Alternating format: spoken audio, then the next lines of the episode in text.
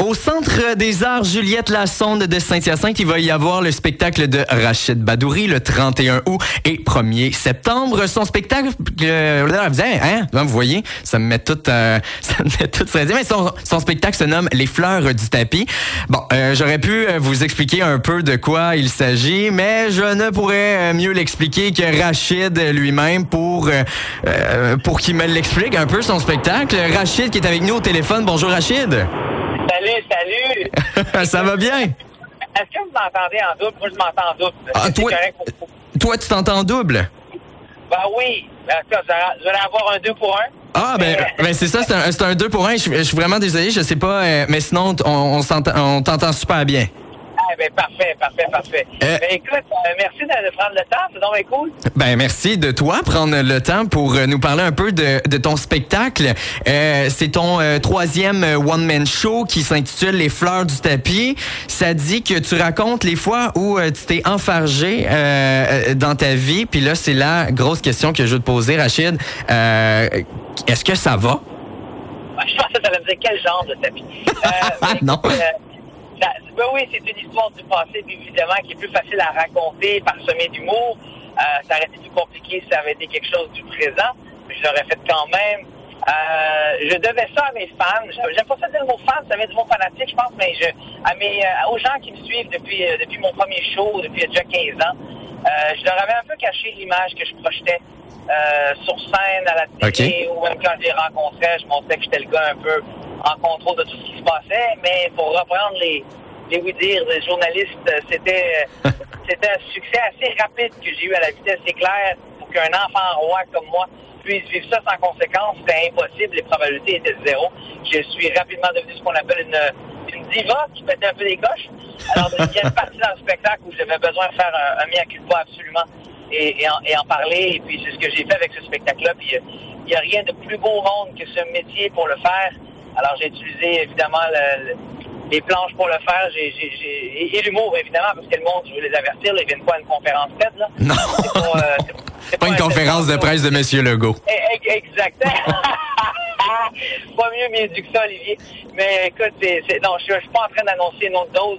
Je suis vraiment juste en train de parler de ce qui s'est passé. Je le fais avec un brin d'humour, évidemment. C'est du, euh, qu'on appelle de l'autodérision à son plus haut niveau, je pense. Parce qu'il y a du monde, euh, je crois, et euh, dis-moi si je me trompe, il y a du monde qui te l'ont dit, là, que t'étais pas mal un peu, euh, je sais pas comment le dire, mais tu un peu, comme tu l'as dit, un peu enfant roi, que tu te pètes un peu la broue. Et tu sais, j'ai lu aussi que Lise Dion, aussi, qui, qui, te l'avait dit, hey, Lise Dion, c'est c'est pas rien. Comment tu réagi ça quand elle t'a dit ça, que hey, Rachid? Ça a été pour moi une des plus belles libérations que j'ai eues parce que quand tu t'en quand tu t'en rends pas compte, euh, écoute, j'ai jamais été alcoolique, mais euh, j'ai quelqu'un qui, qui, qui, a bu longtemps dans sa vie et qui m'a déjà dit que quand je raconte l'histoire, ça me faisait penser à, ça lui faisait penser à lui quand il était, hmm. quand il buvait, puis que tout le monde s'en rendait compte sauf lui. Lui, pour lui, il n'y avait pas un problème. Tu sais. Et, et quand tu te le fais dire par des gens que tu admires, surtout une personne comme Lision, euh, une géante de l'humour euh, au Québec, euh, au début, ça frappe, mais après ça, si tu as l'humilité assez, assez bien placée, assez ouverte pour comprendre ce qu'elle t'envoyait comme message à travers ça, ben, ça a été ce qu'on appelle un quasiment un, un, lifesaver, là, un, quelque chose qui te sauve la vie, parce qu'il y en a eu plusieurs personnes comme ça, dont ma femme, dont plusieurs personnes qui, m'en parlaient, mais quand ça frappe comme ça, c'est sûr, surtout d'une personne que tu t'attendais pas. Euh, moi, ça a été pour moi quelque chose En fait, on était dans un dans un lancement, puis je sentais qu'il était un peu euh, j'avais encore une fois, je suis arrivé là-bas, puis je disais, écoute, faut que je m'en aille, je peux pas faire la photo maintenant, je vais faire la photo après. C'est pas que je pétais des coches puis je lançais des chaises euh, ces murs, c'est pas ça. Euh, c'est juste que vraiment, j'étais tout le temps, euh, tout le temps, euh, moi, il faut qu'il arrive ci, moi, il faut qu'il arrive ça. Surtout, l'anxiété me rendait très nerveux puis très, très diva. Puis à un moment donné, elle est venue me voir, puis elle m'a dit... Elle t'a dit les vraies affaires. Oui, est-ce que tu te rends compte du métier qu'on fait? Est-ce que tu te hmm. rends compte de, de, de, de, la chance qu'on a au Québec? On est littéralement des, pourquoi tu fais pas. Euh, dans le fond, c'est un peu ça que, que moi, je dis comme ça, je l'ai dit. Pourquoi tu. C'est pas juste la fermer un petit peu? sais, comme. Elle m'a pas dit ça. Elle m'a pas dit ça, mon propos, mais c'était plus genre, enjoy. Tu sais, comme, vas-y, profite-en. Euh, c'est un métier extraordinaire. C'est pas grave. Si tu finis à minuit à un moment donné, c'est pas grave. Si t'es es le sixième sur la liste, c'est pas grave. Si j'avais j'avais vraiment apprécié ça, peut-être pas sur le coup, mais en sortant dans mon char, je pensais à ça. Puis, en plus, j'étais dans une période où est-ce que j'étais un peu écœuré de mon état, fait que OK. des messages comme ça, euh, c'était la bienvenue plus que d'autres choses. Mais c'est ça, c'est comme un- ce que tu as fait, c'est comme un genre de coming out. Puis tu, tu l'as vraiment fait. euh, Peut-être que tu l'as fait un peu avant, mais en 2019, euh, t'es allé à tout le monde en parle et tu as avoué que tu avais des problèmes. Tu disais, tu disais même que t'étais, tu l'as dit carrément, que t'étais un trou de cul, que t'étais un trou de cul. Ouais. Ah, C'était-tu c'est la le terme québécois, ouais. Ouais, c'est ça, le terme québécois, ben oui. Mais est-ce que c'était-tu la première fois que tu te déballais de même, puis euh, Médiatiquement, oui. Je pense que c'était une des premières aussi dans, dans, les, euh, dans les grosses entrevues qu'on a faites, qui est un passage obli- obligé euh, mhm. et, et le fun aussi euh, quand tu annonces un nouveau spectacle, que tu te fasses, ben oui. que tu te fasses inviter par Guilla, surtout que c'est un ami. C'était pour moi quelque chose. C'était une des meilleures places pour le faire. J'avais un peu, je l'avais un peu fait l'été avec des, des journaux un peu plus locaux parce que j'avais été rodé à Magog, à des endroits comme ça. Donc, j'en avais un peu parlé parce que c'était le sujet du spectacle. C'était pas le sujet entier, mais c'est une bonne partie du spectacle. Je, je tiens à le dire, hein, Olivier, c'est important.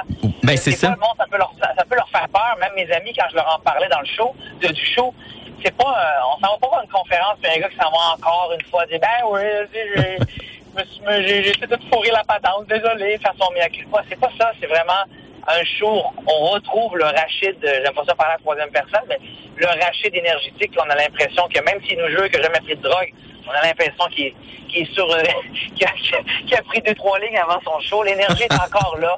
Elle est toujours là. C'est le même Rachid qui va vous faire rire au, au quart de tour, au, au, qui va tenter de vous faire rire au quart de tour à chaque 20 secondes. Mais il y a une partie dans le spectacle est-ce que c'est important, toujours en utilisant l'humour. Ben oui.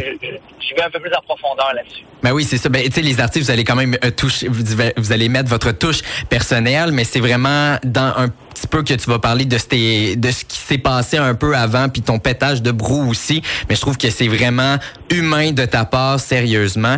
Et euh, est-ce que tu as remarqué dans ton entourage, est-ce que tu est-ce que as eu peur? Est-ce que tu as eu peur? Je sais qu'il y a beaucoup, beaucoup d'humoristes et, euh, et d'artistes, je nommerai pas de nom, mais qui perdent leur emploi à cause des d'autres des problèmes vraiment graves qu'ils ont commis. Toi, t'avais-tu peur de dire, hey, moi, si je me pète un peu trop, ça se peut que je perde mon emploi? Euh, T'avais-tu peur de, de perdre tes, tes, tes fans, si je peux dire? En fait, en fait, j'ai eu peur de tout perdre. Et le plus important, puis c'est en tout le respect envers ma carrière et, et, et mes fans et tous ceux qui m'ont aidé à amener là. euh, moi, j'avais plus la plus la chose que j'avais plus peur de perdre, c'était ma femme et ma Mm. famille. Ouais. Euh, parce qu'au côté personnel, ça les a affectés, comme je dis dans le spectacle. Le, le, le côté professionnel, euh, à un moment donné, eux, ils punchaient à la carte, où ils disaient, ben, je veux plus travailler pour Dieu. C'était ça l'expression, je travaille Wow. pour Dieu. Fait qu'à un moment donné, merci, bonsoir. Fait que autres, à un moment donné, ils punchaient à la carte. Puis je me suis dit, bon, ben, j'ai- je perds ma carrière, j'ai de la gueule, je vais, je vais aller vendre, euh, je vais aller vendre des t-shirts à quelque part, je sais pas. mais, mais perdre ma femme, ça, Ouais. ça, ça, ça, ça revient pas, ça, tu sais. Puis, fait que, fait que j'étais plus ça au début, mais ma carrière également, puis le respect envers mes fans. Mais comme je te dis, devant les fans, j'étais tout le temps là pour eux autres. Le crayon puis l'affiche pour signer avec laquelle je me promenais, puis les, les mots sympathiques à se dire, à s'échanger avec les gens qui m'arrêtaient dans la rue, ça changeait pas, tu sais. J'avais tellement peur de leur jugement que eux, je leur cachais un peu ça. C'est pour ça que Mhm. dans ce show-là, Olivier, je me suis dit, je vais leur dire la vérité parce que ça les choque, hein. Quand je, je dis la, la phrase, Ouais. la phrase qui fait toute partie dans le show, là, où je dis, ma femme me regarde parce que ça, ça, ça a tombé après que je suis je suis devenu super malade physiquement et puis euh, pendant que j'attendais des résultats où je pensais que j'allais mourir, euh, ma femme m'a dit, j'espère que tu vas prendre ce moment-là pour réfléchir puis arrêter d'agir finalement comme un vrai trou de cul.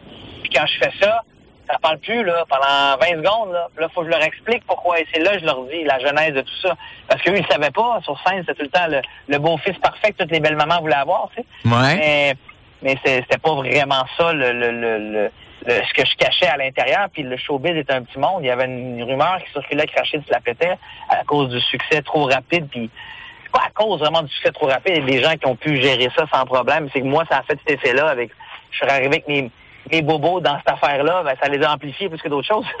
fait que, euh, en plus, ça, c'était vraiment la façon dont quand je, je perdais le contrôle, quand quand je savais pas ce qui se passait, quand il y avait un changement dernière minute dans un gala que j'animais, tu sais, ça- je, je venais comme, j'étais dur à travailler avec, j'étais un peu ingérable, c'était plus ça. C'était pas le gars qui allait se saouler, puis aller faire des conneries, Non, puis non, ça, agresser, puis aller faire, c'était pas ça, c'était, mais c'était ma façon à moi de, de- d'agir, puis le monde était plus capable. Des moments donné, il- comme, un moment donné, je me rappellerai toujours, j'animais un gala, puis j'avais tellement, tellement, tellement monté ça à un haut niveau que le metteur en scène est allé voir ma, mon gérant, puis il a dit, on a-tu un gala? On en a-tu un? Je, je sais plus, là. Hmm, ok, il savait pas.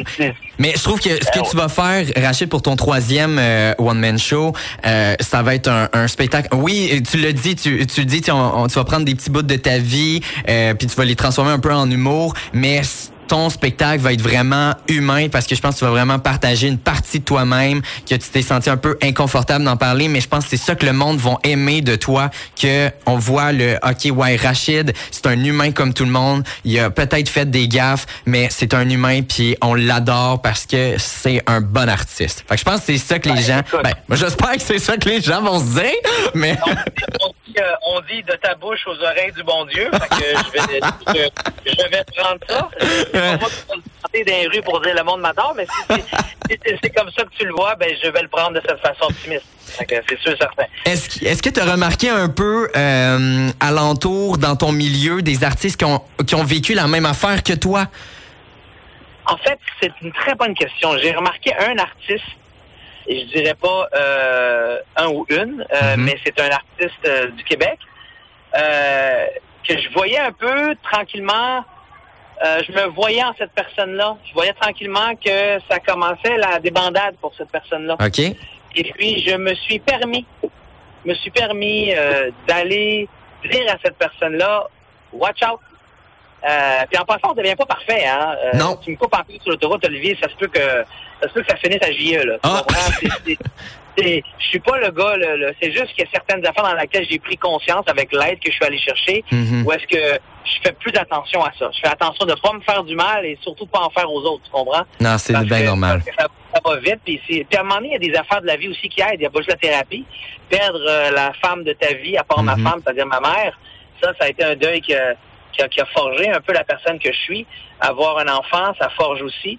Avoir des échecs dans la vie, que ce soit des échecs financiers ou quoi que ce soit, ça forge aussi. Carrément. Donc, euh, c'est sûr et certain que ça l'a aidé. Mais bref, pour revenir à l'histoire, je suis allé voir cette personne-là, puis je lui ai dit, on peut aller prendre un, un café? On a finalement été prendre un café ensemble, puis j'ai dit à cette personne-là, je, je vois un peu, malheureusement, le mauvais cheminement que j'avais avec toi, puis je voudrais pas que tu perdes ça. Voici ce qui m'est arrivé. Puis j'ai tellement eu peur, puis elle aurait tellement eu droit, cette personne-là, de se lever puis dire de quoi je me mêle? Ouais, ouais, vraiment. Mais elle l'a pris, elle l'a bien pris. Elle a, elle a vraiment bien pris cette personne-là. Elle a fait comme wow.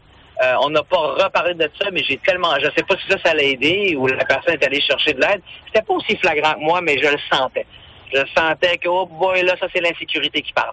L'insécurité a plusieurs branches. Des fois, elle a une, une, une branche très, très, très, très traître, très salaud, qu'on appelle l'orgueil. Tu sais, tu penses que tu es en contrôle de tes moyens, mais ton insécurité te fait flyer de, de droite, d'autres, de droite à gauche. Tu penses que tu es en contrôle de tout. Tu penses que tu sais tout, tu penses que tu connais tout. Mais ça, c'est l'insécurité qui fait ça, mais elle se cache parce qu'on a l'impression de penser souvent, Olivier, que l'insécurité est quelque chose où est-ce qu'on est dans un coin timide en train d'avoir de l'anxiété. C'est pas juste ça, l'insécurité. L'insécurité te fait aussi agir comme si t'étais le boss des bécosses, comme on dit. Eh bien, si Lise Dion, Rachid était à l'écoute en ce moment, pas mal sûr qu'elle serait super fière de toi. En terminant, euh, mon cher Rachid, j'ai toujours euh, une question euh, qui tue. Euh, je sais pas si tu es prêt euh, à, à y entendre. Donc, sur 10, là, sur 10, à quel point ton père t'aime réellement? Je dirais, ça dépend. Mais mettons qu'on pogne une moyenne, je te dirais 14 sur 10. Ah ouais, pour vrai? Ah, il Ouais. Parce que euh, euh, pour les gens qui nous écoutent, Rachid fait énormément, et je vous invite à aller voir, de vous abonner sur son compte euh, TikTok, parce qu'il en fait des bonnes avec son père, sont Ah, vraiment drôles. Pour vrai, sont vraiment drôles. Vous avez vraiment une grande complicité, mais euh, ça, ça, ça fait vraiment rire les gens, là, puis on les voit dans les, euh, dans les commentaires. Euh, Ah, merci. J'aimerais rappeler aux gens, euh, Rachid euh, Badouri, euh, il va être le 31 août et 1er septembre au Centre des Arts Juliette Lassonde de Saint-Hyacinthe. Rachid qui va présenter les fleurs du tapis. Vous l'avez écouté, puis il a vraiment été bien humain, puis moi 100%. euh, bravo, Rachid. Fait que si vous voulez aller acheter euh, vos billets, c'est euh, au Centre des Arts Juliette Lassonde de Saint-Hyacinthe. Vous allez sur le site Internet pour aller acheter, euh, c'est ça, ces billets. Ben, 31 écoute, août et 1er septembre. Olivier, Oui, oui, vas-y. Merci merci beaucoup parce que Saint-Hyacinthe est une des premières villes à laquelle j'ai testé Arrête ton cinéma, mon premier spectacle. En plus? après les rodages. Ouais, c'est dans les premières villes qu'on faisait, puis on y va tout le temps. Ça fait trois tournées qu'on fait. Puis, euh, puis à chaque fois, c'est la même affaire. Je me suis toujours demandé c'était quoi l'affaire en métal quand tu rentres dans la ville, c'est quoi cette affaire-là? On m'a dit que c'était euh, une affaire qui a été laissée là. Il y en a d'autres qui me disent que c'est une pièce d'art. Mais un jour, on va le savoir. Ça fait 15 ans. On va peut-être me révéler le secret. Mais c'est une ville qu'on adore. Puis je veux juste mentionner que c'est pas mal plein pour le 31, mais le 1er septembre, c'est là. Septembre, il reste beaucoup plus de billets le 1er septembre. Il reste beaucoup plus de billets. Mais je te remercie beaucoup, euh, mon cher euh, euh, Rachid. Puis pour vrai, passe une excellente journée. Puis félicitations pour tout ce que tu as entre, entrepris. voyons, je vais la voir. Tout ce que tu as fait dans ta vie. Hein? Je l'ai entrepris pour vrai, sérieusement. C'était un homme grandi, puis je te félicite, puis je t'applaudis. Entrepreneur. Entrepreneur. Merci à toi, c'est des beaux compliments et ça me touche. À très bientôt. Merci d'avoir pris le temps. ça me fait